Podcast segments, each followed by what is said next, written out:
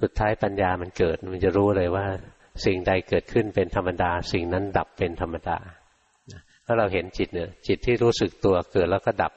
จิตที่ไหลไปเกิดแล้วก็ดับแต่ถ้าเราไม่มีจิตที่รู้สึกตัวนะ เรามีจิตที่ไหล คนในโลกมีจิตที่ไหลอย่างเดียว ไม่มีจิตรู้สึกตัวเลย มันจะไม่เห็นหรอกว่าจิตที่ไหลเกิดดับ แต่ถ้าเรามีจิตที่รู้สึกตัวขึ้นมานั้นจะเห็นว่าจิตที่รู้สึกตัวเกิดแล้วก็ดับจิตที่ไหลไปเกิดแล้วก็ดับ งั้นการที่หลวงพ่อฝึกให้พวกเรามีจิตที่รู้สึกตัว ให้จิตตั้งมั่นมีสมาธิขึ้นมา ไม่ใช่มีสมาธิเพื่อจะมีสมาธินะ เรามีสมาธิเนี่ยเพื่อจะตัดตอน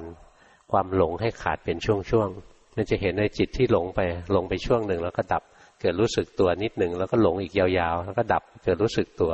สุดท้ายก็จะเห็นว่าจิตที่หลงเกิดแล้วก็ดับจิตที่รู้สึกเกิดแล้วก็ดับ ไม่ใช่จะเอาจิตที่รู้สึกตัวนะ ไม่ได้ฝึกเพื่อจะเอาอะไรเลย แต่ฝึกเพื่อให้เห็นความจริงว่า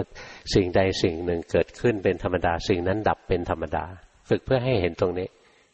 นี่บางคนเข้าใจผิดนึกว่าจะต้องรู้สึกตัวยีิบสี่ชั่วโมง ฝึกเอาความรู้สึกตัว นั่นฝึกจะเอา ไม่ใช่ฝึกที่ให้เห็นความจริง ฝึกได้ไหมฝึกได้ถ้าทรงฌานนะจิตผู้รู้เนี่ยตั้งมั่นเด่นดวงอยู่ได้นาน แต่ไม่เกินเจ็ดวันหรอกนะในภูมิของเราในกามาวจร จิตที่ร่อนอยู่ทางตาหูจมูกลิ้นกายใจเนี่ยจิตไม่สงบนาน อย่างมากก็ไม่เกินเจ็ดวันทั้งๆทที่ทรงฌานก็เสื่อม